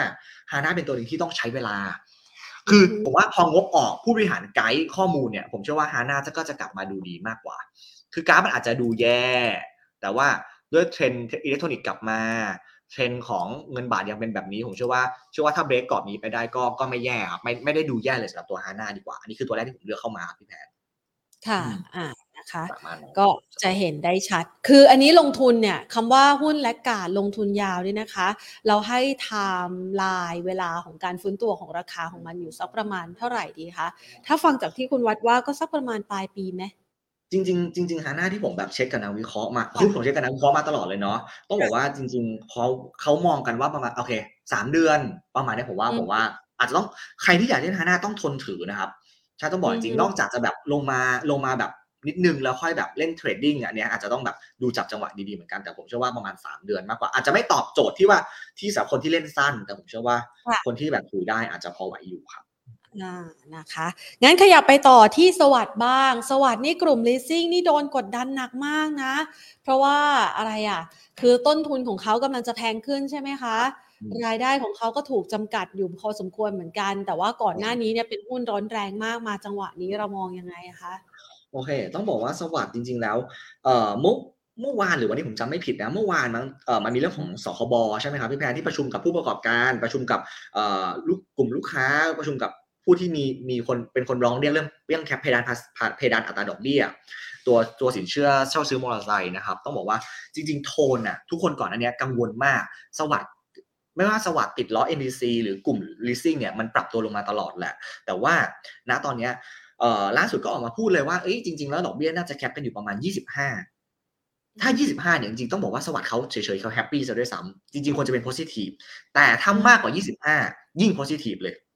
ถูกไหมครับต้องบอกว่าตรงนี้มันน่าจะโอเค แล้วก็ถ้ามองในแง่ของงบบ้างคือคือผลผมว่าผลผลสคบเนี่ย น่าจะรู้กันเร็วๆเนี่ยผมว่าอาทิตย์หน้าน่าจะรู้แล้ว แต่ว่าถ้ามองในแง่ของฟันเดเมนทัลบ้างเอ่องบเนี่ยมันน่าจะโตเอ่อเดี๋ยวนะง บจะต้องโต Q on Q ต้องโตอยู่แล้วใช่ไหมครับเพราะว่าตัวสินเชื่อพวกมอเตอร์ไซค์ตัวรถยนต์ตัวนี้มันมันเพิ่มขึ้นแน่นอน แล้วก็ไม่มีค่าใช้จ่ายดำเนินงานตัวนี้มันลดลงไปชั้นก็จะดีขึ้น รายได้ดอกเบี้ยก็ดีขึ้นเหมือนกันผมเลยมองว่าโอเค สวัสด์เนี่ยถ้ามองในแง่ของของไตรมาสสองเนี่ยน่าจะดีแน่ แล้วก็ถ้าไปดูในแง่ของตัว S cap S cap เนี่ยเขาก็ออกมาบอกเลยว่าเอ๊ะจริง ๆ แล้วคนที่ใช้ personal loan เนี่ย demand เนี่ยเพิ่มสูงขึ้นมากเลย รวมไปถึงเห็นพี่ผมไปแอบเห็น preview ของนักวิเคราะห์หลายๆเจ้านะครับ ตอนนี้ทุกคนบอกว่าสินเชื่อมอเตอร์ไซค์เนี่ยดีมากๆ ถึงขั้นแบบ register ลงอยู่ในระบบของภาครัฐเนี่ยเป็นหลักล้านคันแล้วซึ่งซึ่งมันมากกว่าปีที่แล้วพอสมควรเลยครับ ใช่ก็เลยมองว่าเออสวัสด์เนี่ยดูน่าสนใจ แล้วก็ถ้าไปมองในแง่ไตรมาสสามเนี่ยน่าจะโตทั้งเย a ร์เยียคิวคิวต่อเนื่องเหมือนกัน ใช่ก็เลยบอกว่า มันน่าจะมาทั้งตัวรายได้ของดอกเบี้ยด้วยรายได้ที่ไม่ใช่ดอกเบี้ยด้วย ก็เลยมองว่าสวัสด์เนี่ยเป็นตัวหนึ่งที่และกาดแน่ๆเพราะทุกคนน่าจะจำกราฟได้แหละว่าเป็นยังไงใช่ไหมครับ ก็เลยมองว่ามองว่าถ้าถ้าเรื่องสคบมันมันคลี่คลายลงไปดีกว่า ผมว่าสวัสด์เป็นตัวหนึ่งที่น่าสนใจ แล้วก็ในแง่ของ cost of fund อะ จริง ๆ ไม่ไม่ได้กังวลเท่าไหร่นะเพราะว่าสวัสด์จริงเขาก็มีมี cost of fund อยู่ในมือแบบ แบบระดับต่ำๆไว้อยู่แล้วเหมือนกันนะครับพี่แพนก็เลยมองว่าสวัสด์เป็นตัวหนึ่งที่ที่ดูน่าสนใจดีกว่า แล้วก็ผมตีกราฟหุ้นให้แป๊บหนึ่งนะครับ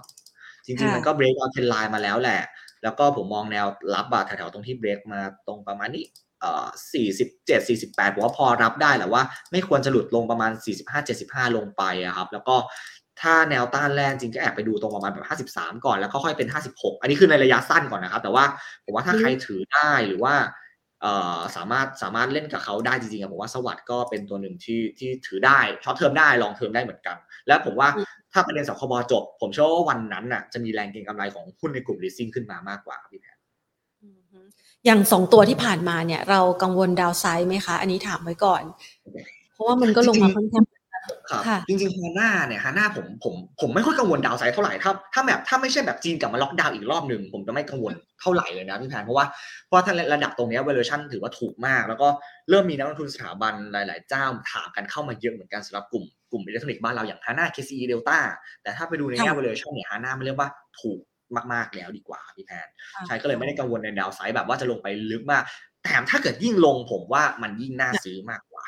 อืม ส่วนค่ะสวัสด์เนี่ยในแง่ของสคบเนี่ยถ้าไม่ได้ออกมาแบบ aggressive มาก ผมเชื่อว่าราคาหุ้นตรงเนี้ยน่าจะรับรู้ข่าวร้ายไปกันหมดแล้ว แล้วก็ในเรื่องที่คนคอว่าเอ้ดอกเบี้ยจะขึ้นเอ่อ cost of fund ต้นทุนทางการเงินเขาจะขึ้นมานะ ตรงเนี้ยก็รับรู้ข่าวร้ายไปแบบ price in ไปแบบ เต็มที่มากแล้วพี่แพนฉันต้องบอกว่าขึ้นตรงเนี้ยไม่ได้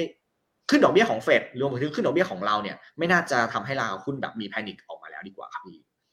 ค่ะ งั้นขยับไปดูตัวต่อไป ตัวต่อไปคือตัวไหนนะคะ คือ GPSC ครับพี่แมนอ่า GPSC โรงไฟฟ้าบ้าง แล้วเดี๋ยวเราค่อยกลับมาตอบคำถามเนาะเพราะว่ามีคนเขียนได้พิมพ์มาเต็มเลย ใช่โอเคใช่ค่ะได้ครับ ก็เป็นอือฮึ GPSC ก่อนเนาะต้องบอกว่า year to date ก็ลงไปประมาณเกือบ 30%เทียบกับเซตที่ลงค่ะแค่ 7%แต่ว่า GPSC เนี่ยผมว่าช็อตเทอมได้ลองเทอมได้เหมือนกันในเรื่องของว่าไอ้ค่า FT อะครับค่าไฟฟ้าเนี่ย มันน่าจะปรับขึ้นแน่ ๆ แหละมันแต่ว่าจะ 90 ตังค์หรือบาทหนึ่งสุดท้ายเราก็เจ็บตัวอยู่ดีนะครับ ตัวประชาชนทั่ว ๆ ไปเนาะแต่ว่าอันเนี้ยเป็นประโยชน์กับบริษัทแน่ ๆ ส่วนต้นทุนพลังงานที่ปรับตัวลงเนี่ย อันเนี้ยบริษัทก็ได้ประโยชน์เหมือนกัน แต่ว่าพอเราวกกลับมาดูในแง่ของงบไตรมาสสองบ้างล่ะคือต้องบอกว่าปริมาณความต้องการไฟฟ้าในของฝั่งอุตสาหกรรมอะครับมันเพิ่มขึ้นมาเนาะเพราะว่าเรากลับมาเปิดประเทศถูกไหมครับ แล้วก็ในช่วงเดือนเอ่อพฤษภาจนถึงสิงหาเนี่ยมันมีการปรับ FT ขึ้นมานิดหนึ่งอยู่ละจาก 23 ตังค์ขึ้นเป็น 24 กับ 25 ตังค์แล้วกัน รวมไปถึงมี Grow Phase 5ที่ที่กลับมาเดินเครื่องผลิตแล้ว รับรู้รายได้จากฝั่งของอินเดียเข้ามา ก็ต้องบอกว่าอันนี้มันเป็น positive ต่อต่อ GPSC แน่ๆ แล้วถ้าสุดท้ายแล้วเดี๋ยวสุดท้ายเอ่อกกพตัดสินใจบอกว่าฉันคือค่า FT นะครึ่งปีหลังเนี่ยเขาก็จะได้ประโยชน์จากตรงนี้อยู่ดี รวมไปถึงมีโครงการที่จะรอ COD ในช่วงไตรมาสสามไตรมาสสี่เพิ่มเติมอยู่ดี ต้องบอกว่าตรงนี้ก็เลยเป็นประโยชน์ต่อต่อ GPC แน่ๆ แล้วก็ผมเชื่อว่าถ้าเกิดว่า ใครที่กังวลเรื่องเอ่อ recession มาก หรือกังวลเรื่องตลาดมากๆอะจริง ๆ แล้วปกติแล้วเอ่อโรงไฟฟ้าเนี่ยมักจะ outperform ในภาวะที่ตลาดมีเกิดแบบเกิดแบบ recession บ่อยๆ ในทุกๆ ครั้งครับพี่แพนก็เลยมองว่า GBC เป็นทางเลือกหนึ่งที่ดูน่าสนใจ แต่ว่าถ้าใครไม่ชอบ GBC ก็อาจจะดูพวก B Grim ผมก็ไม่ไม่ไม่ไม่ได้ว่านะครับ แต่ผมชอบ GBC มากกว่าแค่นั้นเอง อ่างั้นขยับไปที่ SCGP กันบ้างค่ะ ได้ครับ SCGP จริงๆงบก็กำลังจะออกน่าจะวันที่ 26 ก็น่าจะประกาศงบแล้วครับ ก็จะโตโต Q1Q เนาะแต่ Year on Year ก็ชะลอนิดนึง เพราะว่าฐานสูงเหมือนกันแหละ แล้วก็แต่ว่าถ้าไปดูในแง่รายได้เนี่ยก็เติบโตแหละ เพราะว่าเขาขายได้ดีขึ้นปริมาณการขายมากขึ้น แล้วก็มีกำลังผลิตเพิ่มมากขึ้นรวมไปถึงมีการปรับเอ่อปรับอะไรนะปรับราคาขาย แต่ว่าอืมตัว Margin อาจจะ อาจจะซอฟนิดหน่อยเพราะว่ามันโดนในเรื่องของต้นทุนที่เยื่อกระดาษที่มันแพงขึ้นนะครับ แต่ว่ายังไงก็ตามเนี่ยเขาจะมีการรับรู้ตัวบริษัทที่เขาไปควบรวมมาละกัน ตรงนี้มันเป็นประโยชน์ต่อ SCGP อยู่แล้ว แล้วก็ถ้าเรามองไปในแง่อนาคตไตรมาสสามเนี่ยเขาบอกว่า SCGP เนี่ยมันยังดูน่าสนใจ เพราะว่า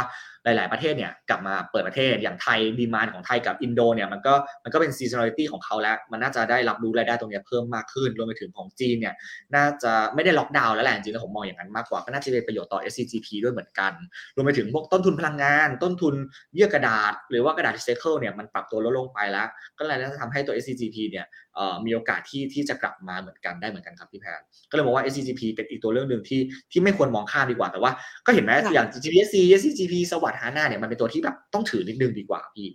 ประมาณนี้ถ้าดูจากกราฟ SCGP เนี่ยขอขยับเข้าไปดูหน่อยนะคะขอดูด้วยหลายๆคนก็คือจริงๆแล้วเนี่ยต้องบอกว่าตัวนี้เนี่ยมันเป็นหุ้นที่หลาย ๆ คนเคยชื่นชอบนะ ในจังหวะนี้อาจจะแบบไม่ได้ค่อยถูกพูดถึงสักเท่าไหร่ เพราะว่าราคามันก็ลงมา เรามองแนว แนวเขาเรียกรับเป้าหมาย แนวรับน่าจะกองอยู่นะคะโอเค จริง ๆอระยะสั้นก่อนแล้วกันเผื่อเผื่อใครอยากเห็นสั้นๆก่อนแล้วกันนะครับ SCGP จริง ๆ แนวสั้น ๆ ผมมองไว้แบบห้าสิบแปดเจ็ดห้าจนถึงหกสิบเอ็ดบาทก่อน คือมันมีอีกแนวหนึ่งก็หกสิบสี่บาทเลยดีกว่าแต่ว่า ผมยังไม่ได้มองไกลขนาดนั้นดีกว่า ค่อยๆให้เขาพิสูจน์ตัวเองไปทีละนิดทีละนิดดีกว่าครับพี่แพนผมเชื่อว่าถ้าประกาศงบออกมาแล้วเนี่ยทุกอย่างมันก็จะเห็นภาพชัดเจนมากขึ้น แล้วก็กรอบการเทรดก็จะอยู่ประมาณนี้เลยห้าสิบาทเจ็ดสิบห้าไม่ควรหลุด ข้างบนก็อยู่ประมาณห้าสิบแปดเจ็ดห้าห้าสิบเก้าประมาณนี้ก่อนก็ได้ครับพี่แพนเป็นกรอบของ SCGP ไปก่อนค่ะได้นะคะอะงั้นมาตัวอีกหนึ่งตัวนะคะ ที่เตรียมไว้เป็น top pick ห้าตัวมัน IVL ที่อาจจะไม่ค่อย laggard ใช่ IVL ไม่ค่อย lag gard ครับ แต่ว่าผมรู้สึกว่ามันดูน่าสนใจนิดนึงดีกว่า แต่ว่า คือคือมันมันขึ้นน้อยกว่า แต่ก่อนที่ควรจะเป็นนิดนึงแล้วกันนะครับพี่แพนต้องบอกว่าเออมันเป็น high season ของเขาด้วย แล้วก็งบเขาก็น่าจะออกมาเติบโตเนาะไตรมาสสก็น่าจะโตทั้ง year year Q on Q เลย เพราะว่า PET ทั้งฝั่งตะวันตกแล้วก็ตะวันออกเนี่ยมันเป็นมันตัวสเปรดมันขึ้นมาสูงถูกไหมครับ ปริมาณการขายก็ขึ้นมา แล้วก็ฝั่งก่อนหน้านี้มี driving season เหมือนกัน ฉันต้องบอกว่าตัวอีกธุรกิจตัว IOD เขาอะ่ะมันก็ได้ประโยชน์จากตรงจุดนี้เหมือนกันนะครับ แล้วก็จะมีการรับรู้รายได้จากตัวไอ้ไอ้นะจำชื่อไม่ได้แล้วบริษัทบริษัทที่เขาไป acquire มานะครับ ก็ตรงนี้ประมาณอีก 600 ล้านแล้วกันกลมๆเชื่อว่าไตรมาสสองมันดีแน่เหมือนกัน แล้วก็ไตรมาสสามเนี่ยถ้าถ้าเพสสเปดมันอยู่ตรงเนี้ย ผมเชื่อว่าสุดท้ายแล้วอะมันก็จะยังดีต่อเนื่องสำหรับ IVL ดีกว่า ฉะนั้นผมมองว่าการที่บริษัทเขาตั้งว่า EV EBITDA ปีนี้จะอยู่แบบ 2,500 เหรียญนะ2,500 ล้านเหรียญเนี่ยผมเชื่อว่าเขาอาจจะสามารถ achieve เป้าได้เหมือนกันนะครับ เพื่อมองว่าเอ่อตัว IVL เนี่ยมันมันเป็นตัวหนึ่งที่ดูน่าสนใจเหมือนกันครับพี่แพนก็ก็ไม่ได้แลกกาดแต่ว่าผมเชื่อว่าจับจังหวะเทรดเขาดีๆมันสามารถเล่นได้เรื่อยๆดีกว่าพี่ ไหนดูราคาหน่อยซิให้ไว้ประมาณไหนดีคะได้ครับสักครู่นะครับพี่แพรค่ะนึงนะครับ ผมดูกราฟให้ คุณผู้ชมบอกว่า IVL แพงแล้วเปลี่ยนเป็น PTTGC แทนได้ไหม เป็นมูดแอนโทนเดียวกันไหมคะต้องบอกว่าผมผมอ่าถ้าส่วนตัวผมจะไม่ค่อยไม่ค่อยแฮปไม่ค่อยปรับปลื้มกับ PTGC นี่นึงเดี๋ยวบริษัทจะมาด่าโอเคเออเดี๋ยวผมดูกราฟให้ก่อนนะครับ เดี๋ยวมาตอบเนาะก็จริงๆ IVL อะผมมองว่าแนวรับจริง ๆ แล้วก็อยู่ประมาณแบบ 44 ประมาณนี้กัน 44 45 บาทนะครับ แล้วก็แนวต้านไปดูกันแบบ 49 บาทก่อนแต่ว่าแอบหวังตรงประมาณ 51 52 บาทไปก่อนในระยะสั้นครับพี่แพนดูจุดนี้ไปก่อนดีกว่า ใช่ปกติแบบพอมัน 50 52 มันก็จะต้องแบบมีแรงขายเอามาบ้างก่อนอยู่แล้วสำหรับ IVL แต่ว่าถ้าเราวกกลับมาตอบคำถามว่า เอ๊ะ PTGC น่าสนใจไหม ผมมองว่า PTGC อะมันอาจจะโดนกดดันตรงนี้ว่าวันปีนี้มันมี maintenance shutdown ตัวโรงอะโรงโรงกลั่นเขาตัวโรงโรงต่างๆของเขาเนี่ยเยอะพอสมควรฉะนั้นรายได้เขาน่าจะ soft soft พอสมควรเลยครับพี่แพรแล้วก็ cost เขาก็ก็เพิ่มขึ้นเหมือนมาเหมือนกัน คือ ถึงแม้ฝั่งโรงกลั่นจะดี แต่ว่าตอนเนี้ยค่าการกลั่นมันค่อยๆลดลงมาเรื่อยๆแล้วครับ มันก็เลยไม่ได้ไม่ดูตื่นเต้นดีกว่า แล้วก็อาจจะมีพวกแบบเอ่อ maintenance แบบตัวแบบ shutdown แบบตัวแบบขนาดใหญ่เลยเข้ามาเหมือนกันก็อาจจะเป็นกดดันตัว PTTGC ไปมากกว่าแม่ผมเลยไม่ไม่ได้ไม่ได้ชอบตัว GC มากเท่าไหร่ดีกว่าพี่ในระยะสั้นครับอ่านะคะ ก็ตอบ ตอบคำถามคุณ Revenant นะ Revenant แปลว่าการแก้แค้นนะ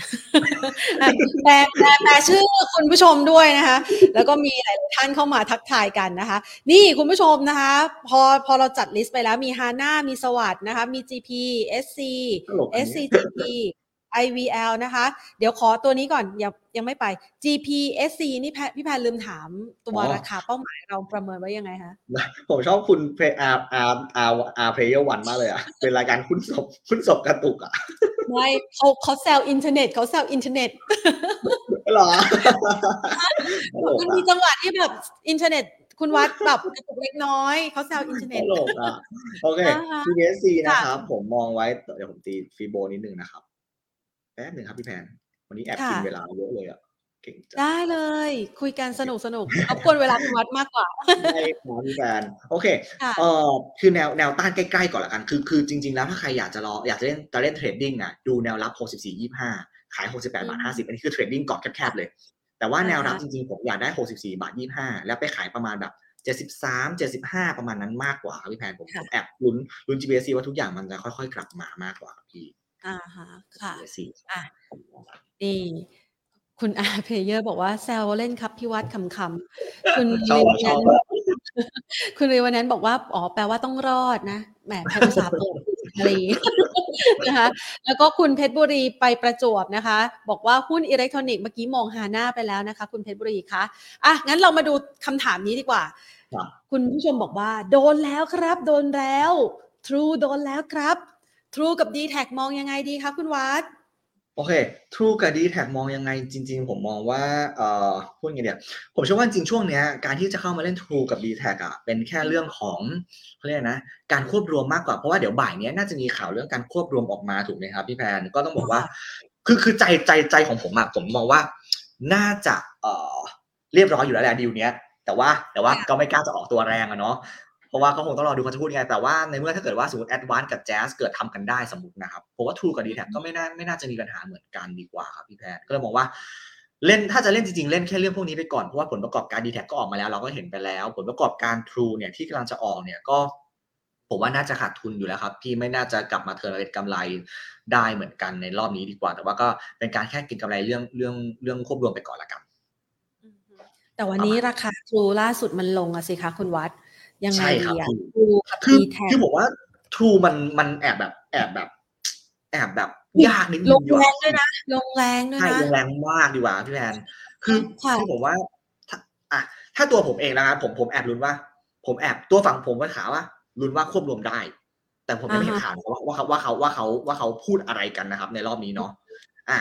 ฉะนั้นต้องบอกว่าถ้าเป็นผมอาจจะเบ็ดเบ็ดเสี่ยงรับบ้าง เพื่อไปลุ้นเอาว่าควบรวมผ่านดีกว่า ใช่ อืมเพราะว่าจริง ๆ แล้วผมว่าจริง ๆ True กับ d t แทมันมันเล่นเป็นภาพแบบนี้อยู่แล้วครับ คือคือแตะข่าวควบรวมออกมาไม่ดีนิดนึง ราคาขายก็ลง ราคาก็ลง พอบอกว่าเอ้ยจะทำได้ราคาก็ขึ้นมาเป็นการเทรดแค่เรื่องนี้มากกว่าครับพี่ค่ะ d t แทไม่ต่างกันเลยครับพี่แพนค่ะเหมืค่ะอนกันใช่แล้วครับความเสี่ยงได้นะ แล้วอยากเก็งกำไรเรื่องนี้ก็ลองหาจังหวะดู เล่นได้บ้างนะคะเล่นได้บ้างแต่ไม่เล่นเต็มพอร์ต ว่าเล่นได้บ้างนะคะ นี่คุณผู้ชมอาร์ทิมิสนะคะ บอกว่ากสทช มีมติสามตอนไม่อนุมัติควบรวมออกแล้วเหรอครับ ผมไม่เห็นข่าวเลยอะนะคะนี่ เดี๋ยวไม่เห็นข่าวไหมขออนุญาตเปิดข่าวแป๊บหนึ่งนะคะใช่ขออนุญาตเปิดด้วยครับ อยากรู้เลย นะคะ คือจริงๆ แล้วเนี่ยนะคะข่าวของ True d t a c ที่มีมาล่าสุดเนี่ยนะคะอ่าเป็นเรื่องของกสทชอืมเร่งออกเงื่อนไขควบรวมก่อนกระทบกรอบเวลานะคะข่าวที่เร็วที่สุดพี่แพนเป็นแบบนี้ ของผมเป็นแบบนี้ครับ อนุกรรมการทั้ง 4 ชุดออกเสียงโหวตดีลทูดีแท็ลงความเห็นค้าน 3 ตอนหนึ่งชี้ควบรวมกระทบตลาดเศรษฐกิจทำผู้บริโภคอะไรเนี่ย อ่านไม่ออกทำผู้บริโภครับกรรม วงในหวั่นใจสำนักงานทรงรายงานบิดเบือนให้บอร์ดไฟเขียวรวมควบรวมกิจการ อะถ้าเป็นข่าวนี้ก็ทำใจครับ จริงอ๋อๆจริง ๆ ครับ อืมคือคือบอกแล้วมันเล่นแค่ข่าวควบรวมจริงๆครับพี่แพน อืมอ่ามันก็เลยเป็นภาแต่พนี้เดี๋ยวมากกว่าต้องรอนะ ต้องรอนะ เพราะว่าเดี๋ยวรอรายละเอียดชัดๆก่อนนะคะ ว่ามันจะเป็นรายละเอียดยังไงเนาะเพราะว่าถ้าใช่ดูจากครับรายละเอียดณวินาทีนี้เลยนะ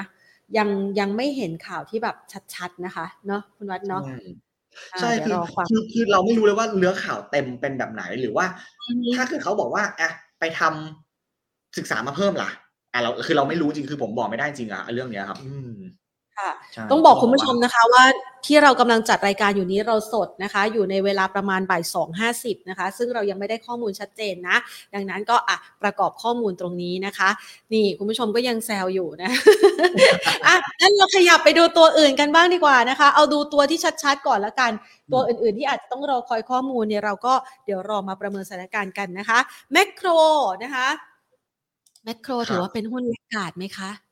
คุณผู้ชมจริงๆต้องบอกว่า เราบอกว่าแลกาดแลกาดมากๆ ต้องใช้เสียงบอกมากครับพี่แพนใช่ คือคำว่ามากนี่คือ แทบจะไม่ขึ้นเลยหรือเปล่า ใช่ใช่ใช่คือ คือต้องบอกว่าแมคโครอะผมว่าคนไปกังวลในเรื่องว่าอ๊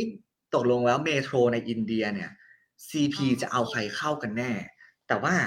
คนที่ควรจะเข้าไปซื้อของ CP จริงๆ มันควรจะต้องเป็นแมคโคร เพราะว่าเขาอยากจะขยายในอินเดียอยู่แล้วถูกไหมครับพี่แพนฉันต้องบอกว่าถ้าเป็นแมคโครเข้าไปเนี่ย มันก็เป็นเรื่องของการใช้เงินอีก ซึ่งแมคโครมันก็คงมีเงินอยู่แล้วแหละครับก่อนหน้านี้ แต่ว่าผมว่าราคาหุ้นเนี่ยมันโดนกดดันตรงที่ว่าเอ่อ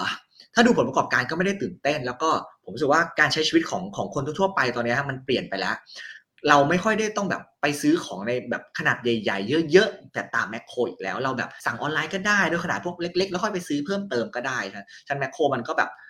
คงต้องใช้เวลาอีกสักพักหนึ่งเลยครับกว่ากว่าจะกลับมาได้อยู่ครับแล้วก็ถ้าเกิดว่ามันกลับมาจริงๆพอขึ้นไปตรงที่เขาทำ tender offer กัน ก็เป็นแรงขายอยู่ดีประมาณนั้นมากกว่าครับพี่ใช่ครับผมแล้วตัวผมผมเลยรู้สึกว่า ถ้าเล่นแมคโครผมผมอาจจะชอบ CPO มากกว่า อือฮึ อ่านะคะก็ไปคือเวลาเราเลือกหุ้นและกาดเนี่ยนะคุณผู้ชมไม่ได้มองแค่ราคานะคะ มองอนาคตเขาด้วยว่า คือมันสามารถที่จะขึ้นได้ไหมนะคะ แล้วก็มองจังหวะทัมมิ่งในการที่จะเข้าซื้อลงทุนด้วยนะคะ ขยับไปดูที่ CPF นะคะ หลังจากที่เมื่อสักครู่นี้คุณวัดแนะนำ CPO ไปแล้ว ดูให้ครบเครือเลยละกัน CPF นะคะ 26 บาท คุณผู้ชมบอกว่าทุนอยู่แถวนั้นนะคะ มีโอกาสจะไปชนทุนอีกไหมแล้วมองยังไงบ้างคะผมว่าจริง ๆ แล้ว CPF ไม่ไม่ได้ดูน่ากังวลอยู่ครับผมว่างบไตรมาสสองก็โอเค แล้วก็จริง ๆ แล้ว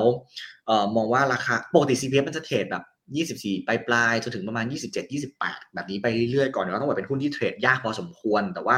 เอ่อถ้ามาดูในแง่พื้นฐานเนี่ยราคาหมูราคาไก่เป็นแบบนี้เอ่อก็ยังสูงอยู่ถึงแม้ภาครัฐจะบอกว่าเอ๊ะเดี๋ยวขอให้ลองให้ปรับลดราคานะ แต่ว่าผมเชื่อว่าการปรับลดจริงๆมันไม่น่าจะทำได้เยอะดีกว่าครับพี่แพน แล้วก็มองว่าจริงๆแล้วการรับรู้แบบผลประกอบการของทางเวียดนามหรือฝั่งจีนเนี่ยตอนนี้มันน่าจะเทิร์นกลับมาเป็นกำไรได้แล้วดีกว่าครับก็เลยมองว่าเออไตรมาสสองก็น่าจะดีด้วย แล้วก็น่าจะดีต่อเนื่องไปจนถึงแบบ3 4 ดีกว่าครับพี่ก็เลยมองว่า CBF เนี่ยถ้าจะ trade จริงๆก็ก็ไม่ได้กังวลเลยครับ แต่ว่าเพียงแค่ว่าเล่นยากนิดหนึ่งดีกว่าแค่นั้นเอง แต่ว่ามีโอกาสที่จะกลับไปถึงทุนนะครับผมมองแบบนั้นค่ะ ไปดูต่อที่แพลน B บ้างค่ะแพลน B มองยังไงคะโอเคทุนหกจุดเจ็ดเก้าเหรอครับโอเค Plan B มองยังไงต้องบอกว่า ก่อนหน้านี้มันเจอเรื่องของ Zipmex เนาะแต่ว่าสุดท้ายแล้วผู้บริหารก็ออกบอกเลยว่า จริง ๆ ไม่ต้องมันไม่ไม่ไม่ได้กระทบต่อ P&L เนาะจริง ๆ แล้วครับต้องบอกว่าแต่ถ้าจะไปดูกราฟถ้าตีกราฟจริงๆอะแนวต้านมาอยู่ประมาณแบบ6บาท50 ตรง downtrend line ครับประมาณนี้ แล้วก็คือสิ่งที่ผมเข้าใจคือ Plan B ตอนนี้มัน ผลประกอบการไม่น่าจะดีมาก เพราะว่าตัวรายได้ของพวกค่าโฆษณาต่างๆ มันน่าจะชะลอตัวลงไปอย่างเห็นได้ชัดเลยก่อนหน้านี้ครับแต่ว่าเห็นเหมือนกับประมาณว่าเห็นมีคนส่งภาพมานะครับ ว่าตรง Times Square ที่สหรัฐนะครับมันมีมันมีสื่อของ Plan B อยู่เหมือนกัน ก็ไม่แน่ใจว่าตรงนี้ถ้ามันมีอาจจะมีโอกาสมีข่าวใหญ่หรืออะไรเข้ามาหรือเปล่าหรือรายได้ตรงนี้จะเกิดขึ้นมาหรือเปล่าเหมือนกันก็เลยอาจจะเป็นประโยชน์ต่อ Plan B ในอนาคต แต่ว่าราคาหุ้นตรงเนี้ยต้องบอกว่าเอ่อถ้าคิดว่าสื่อทุกอย่างจะฟื้นจริง ๆ นะครับ รอรอราคาแบบ ลงอีกนิดนึงค่อยเข้าไปเก็บก็ไม่เสียหายดีกว่าครับ เพราะว่าตอนนี้ผมเชื่อว่าคนก็ยังพยายามแบบพยายามย่อยข่าวของตัว Zipmex อยู่ดีว่าตกลงแล้วถ้ามันไม่ขาดทุนใน P&L แล้วมันจะต้องไปตัดตรงไหน หรือต้องเกิดอะไรขึ้นต่อจากนี้มากกว่าครับพี่แพนจากส่วนตัวยังไม่ได้ชอบขนาดนั้นนะครับ ค่ะงั้นขยับไปที่ SCC นะคะ SCC ปูนซีเมนไทย ขอแนวต้านค่ะเอสบอก ผมตีกราฟให้ก็ได้ครับพี่แพนขออนุญาตนะครับ SCC นี่ SCC หนึ่งสี่แปดแล้วเนี่ยตัวไหนครับพี่อ๋อไม่ ไม่ค่ะ น้องเขาช่วยคีย์ให้อ๋อโอเคเมื่อกี้มันเป็น SCCC ค่ะอ๋อเอา SCC ใช่ไหมครับ โอเค แนวแนวถ้าแนวรับก่อนแล้วกันนะครับพี่แพนผมว่าแนวรับเนี่ยก็อยู่ตรงแก็บตรงนี้แหละประมาณสามหกหกไม่ควรหลุด แต่ว่าเอ่อกรอบล่างที่ถ้าเกิดหลุดแล้วก็คัดก็คือประมาณสามห้าห้าเลย แล้วก็แนวต้านอะมันอยู่ประมาณสามเจ็ดเก้าจนถึงสามแปดสองอะครับพี่แพนครับ ประมาณค่ะให้แนวต้านไว้นะคะ เมื่อสักครู่นี้คุณผู้ชมสอบถามเข้ามาแบบนี้ อย่างสวัสด์เนี่ยนะคะ ที่คุณวัดมองน่าสนใจเนี่ยเขาจะควรควงแขนติดล้อขึ้นมาด้วยไหมครับ คุณธนบดีถามทำไมเสียงกันหรือแฟนดูเหนื่อยๆโอเคไม่ไม่พูดไม่ชัดเขาบอกว่าว่าจุกติดล้อขึ้นมาด้วยไหมคือติดล้ออะ สิ่งที่สิ่งที่ตลาด กังวลนะคือเรื่องเดียวคือที่ราคามันลงมามันก็คงลงมาจากเรื่องเดียวกันเนาะแต่ว่าผู้บริหารชอบบอกว่าเราไม่กระทบอะไรเลย แต่ว่าสิ่งที่เราไม่รู้เลยอะ คือไม่รู้ว่าเบอร์หนึ่งหรือเบอร์สองอะ ขายหรือเปล่าอืมซึ่งซึ่งพยายามสืบทุกวิถีทางแล้วนะครับ แต่ก็นักวิเคราะห์ก็บอกว่าเขาไม่น่าจะขายนะแต่ลงตลอดเลยเหมือนกัน ฉะนั้นแต่ว่าผมเชื่อว่าถ้าราคา SAWAD มัน rebound MTC รีบาวติดล้อก็คงจะกลับมาครับ แต่ว่าในเรื่องของสคบเนี่ย พวก SAWAD กับ MTC เนี่ยจะได้ประโยชน์มากกว่าเพราะติดล้อเขาไม่ได้มีตัวมอเตอร์ไซค์ที่เยอะดีกว่าคงเป็นแค่ sentiment ขึ้นมาแต่ไม่ได้ขึ้นเยอะมากพอๆกันขนาดนั้นเองครับค่ะคำถามต่อไปนะคะ ช่วงนี้เนี่ยมีคุณผู้ชมนะคะ นักลงทุนหลายท่านนะคะ ชื่นชอบการลงทุนใน DR แล้วช่วงนี้เนี่ย DR เนี่ยก็เข้ามาค่อนข้างเยอะนะ จะเป็นการอ้างอิงหุ้นต่างประเทศนะคะ เป็นหุ้นจีนซะส่วนใหญ่ วันนี้นี่คุณผู้ชมสอบถามตัวนี้ BYD Com 80 เพิ่งเข้ามาวันนี้วันแรก คุณผู้ชมถามว่าถือยาวหนึ่งปีดีไหมหนึ่งปีเลยครับ DR นี่ปกติแล้วมันใช้ในการยังไงดีคะ แนะนำคุณผู้ชมยังไงดีคะคุณวัด คือเอาเอาจริงจริง ๆ เลยนะครับพี่แพนผมผมผมยังไม่ค่อยเจอคนที่ใช้ ที่ที่ที่เทรด DR แล้วถือยาวเท่าไหร่ดีกว่าครับ คือส่วนตัวที่ผมเคยเจอนะแต่ว่าถ้านักลงทุนที่ถามมาอาจอาจจะถือยาวก็ได้นะครับ แต่ว่าโอเค ถ้ามองว่าอยากถือยาว ถ้าเรามั่นใจในบริษัทเขามากจริงๆอะคือผมเข้าใจว่า BYD มันมันมันไม่ได้แย่นะครับ มันดีเลยแหละจริงๆแล้วในเรื่องของรถไฟฟ้านู่นนี่นั่นเนาะเอ่อถ้าถือยาวได้ถ้าเรามั่นใจเขาได้ผมว่ามันถือได้ แต่ว่า ผมมองว่าส่วนมากคนที่เข้ามาเล่น DR มันจะเป็นการแบบเทรดดิ้งมากกว่า ผมมองแบบนั้นมากกว่าพี่แอนชั้นหนึ่งปีหนึ่งปีมันแอบรู้สึกว่า ยาวไปแล้วเหมือนเรา forecast อะไรแบบกับมันยากกว่าสมควรดีกว่าครับใช่ขอขออภัยสำหรับคำถามนี้จริง ๆ ได้เลย เพราะว่าจริง ๆ แล้วเนี่ย DR มันเป็นเครื่องไม้เครื่องมือหนึ่งใช้ในการเก็งกำไรได้นะคะ ไม่ว่าจะเป็นราคาหุ้นขึ้นหรือลง เพราะฉะนั้นมันก็เลยกลายเป็นเครื่องมือหนึ่งที่นักลงทุนอาจจะไม่ได้แบบถือยาวเหมือนกับการถือตัวหุ้นเนาะคุณวัดเนาะแบบนั้นใช่ครับแอน ก็เลยแบบไม่ไม่ไม่กล้าถือยาวหนึ่งปีเหมือนกันครับจริง ๆ แล้วอ๋อนะคะ คือเอาใช้ในการเขาเรียกว่าถ้าถ้าในศัพท์คือประกันความเสี่ยง แต่ถ้าหากว่าในแง่ของนักลงทุนคือเก่งกำไร มองขึ้นก็ซื้อขึ้น มองลงก็ซื้อลงอย่างนี้นะนะคะอะงั้นเราขยับไปที่ TCAP บ้างดีกว่านะคะ TCAP มองยังไงคะ เออจริงๆ TCAP ก็ก็เป็นตัวหนึ่งที่แบบไม่ได้แย่ดีกว่า ก็เป็นแบงค์ที่ คือคือผมชอบ TCAP ในแง่ของแบบมันมันโอเคยิวก็ยังดีอยู่ แต่ว่า business ที่เขามีเหลืออยู่มันมันไม่ได้เหลืออะไรมากมายเท่าไหร่แล้วเนาะคือราคามันลงมาเยอะมากแล้วเดี๋ยวพี่แพนแต่ว่า ถ้าถ้าได้แถวๆประมาณแบบสามสิบห้าสามสิบหกเนี้ยอาจจะพอไหวอยู่แล้วก็ไปลุ้นแบบแถวๆประมาณแบบ สี่สิบสี่สิบสองประมาณนั้นดีกว่าครับ แต่ว่าถ้าจะเล่นทีแคปผมอาจจะรู้สึกว่าเล่นเอายิวหรือเปล่าแค่นั้นเอง แต่ว่าถ้าเล่นเอาแคปเกมมันก็ไม่ได้ไม่ได้น่าลุ้นขนาดนั้นครับ แต่ว่าถ้าเป็นจากกราฟจริงๆแล้วก็แอบดูเหมือนแบบ เป็นขาลงแบบจัดๆเลยดีกว่าครับพี่อืมไม่ได้ไม่ได้ปรับรื้มมากกับเขาดีกว่าครับพี่แพทค่ะนะคะขยับไปที่อีกหนึ่งคำถามนะคะ อันนี้คือจริง ๆแล้วเนี่ยคุณผู้ชมถามมาตั้งแต่ต้นรายการแล้ว คุณเกียรติศักดิ์นะถามบอกว่าถามนี้ค่ะ เน้นมอส ก็คือ margin of safety แบ่งไม้อยากจะซื้ออยากจะซื้อถั่วเฉลี่ยแหละ แบบแบ่งไม้นะคะ แต่ว่าผมไปซื้อ ARK ASK นะคะ เอาไว้ที่ทุน 30 บาท 40 ตอนนี้มันมาถึงแนวต้านแล้วไม่กล้าซื้อเพิ่ม แนะนำยังไงดีคะ ก็กะว่าจะแบบซื้อเฉลี่ยลงไปเรื่อยๆ แต่อันนี้มันซื้อแล้วขึ้นเลย อืม โอเคแนะนำยัง เอ่อจริง ๆ แล้วสำหรับผมอะ ถ้าถ้าเกิดว่าจะแบ่งไม้ซื้อครับ คือผมอาจจะเป็นสายที่แบบเบรกแล้วซื้อดีกว่า คือถ้าตรงนี้มันไม่เบรกผมก็คงไม่ซื้อผมคงรอรอรอดีกว่าครับ แต่ว่าถ้ามีของอยู่แล้วอะอืม เดี๋ยวนะคิดก่อน ถ้าจะขายดีไหมเนี่ย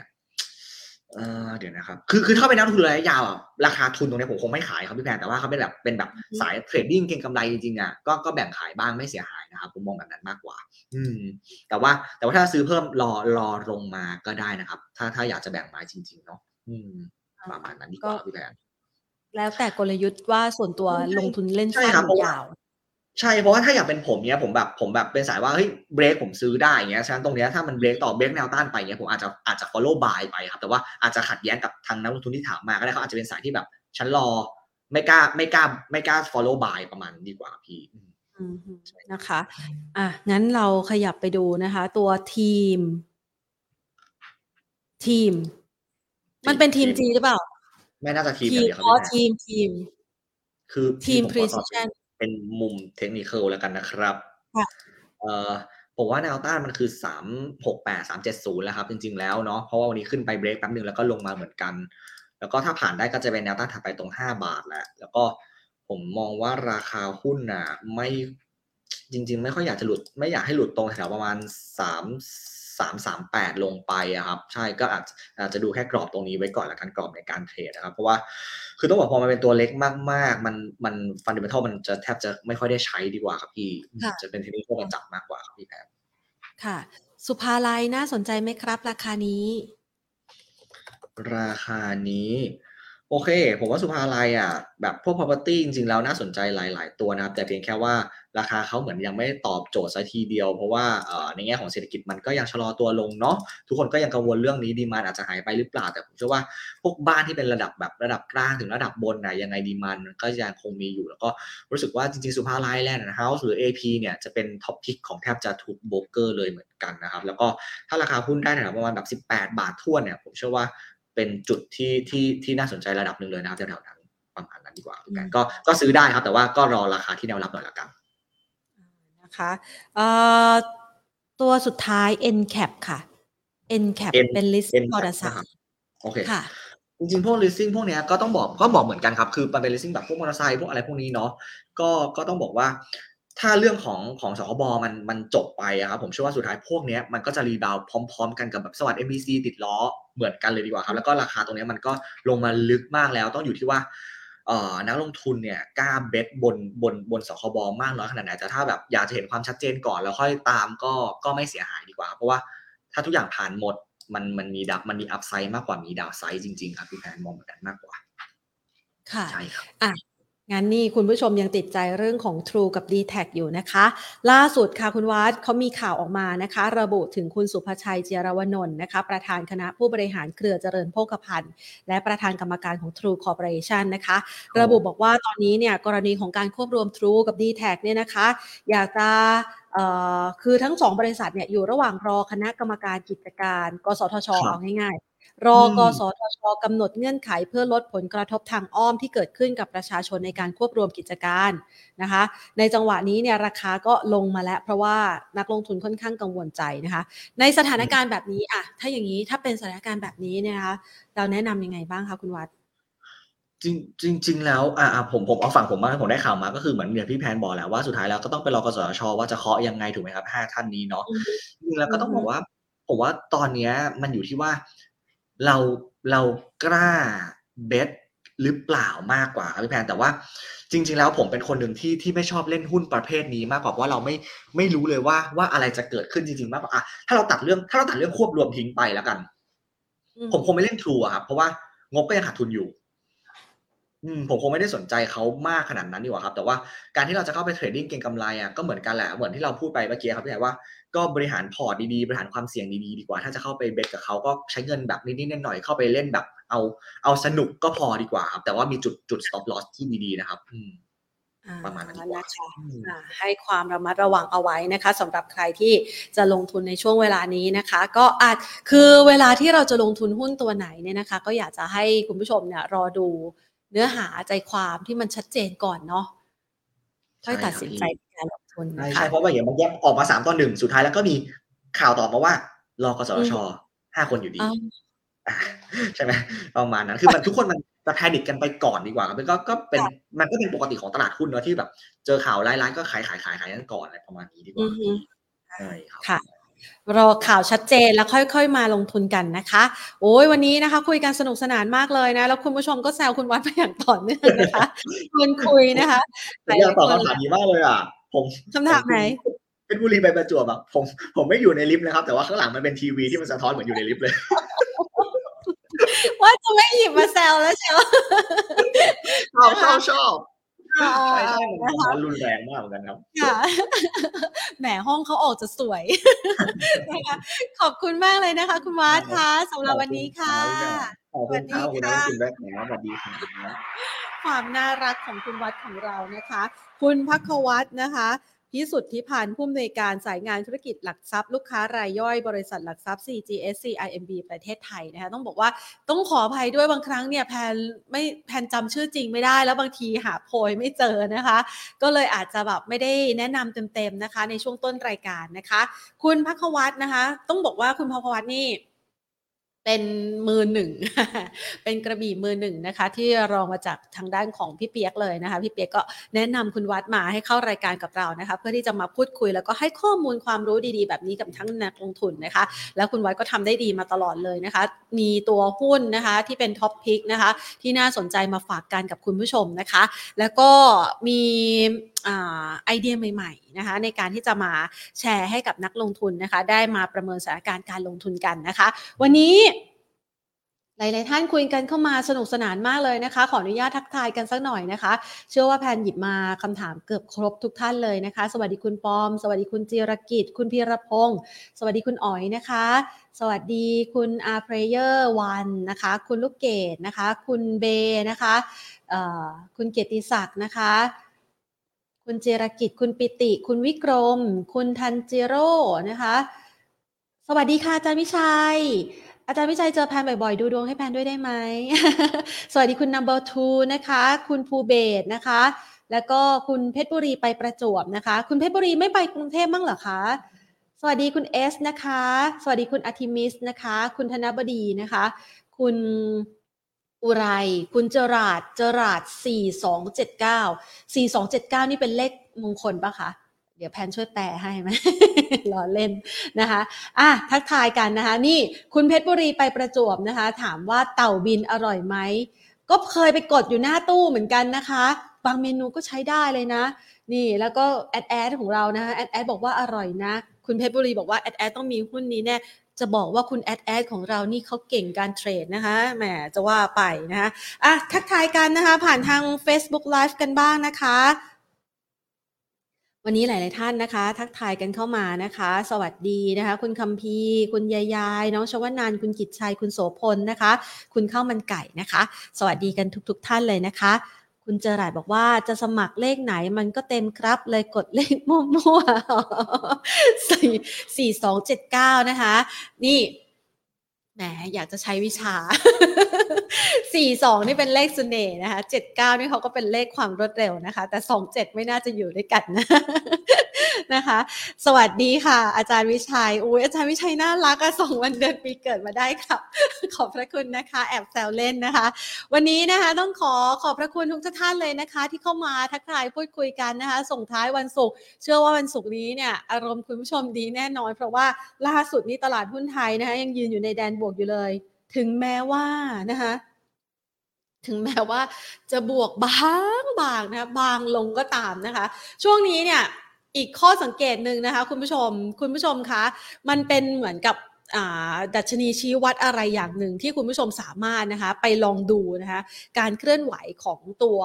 หุ้นไทยนะคะ ตัวอัตราแลกเปลี่ยนนะคะ หรือแม้กระทั่งราคาทองนะคะ คุณผู้ชมจะเห็นภาพเนี่ยคล้าย ๆ กัน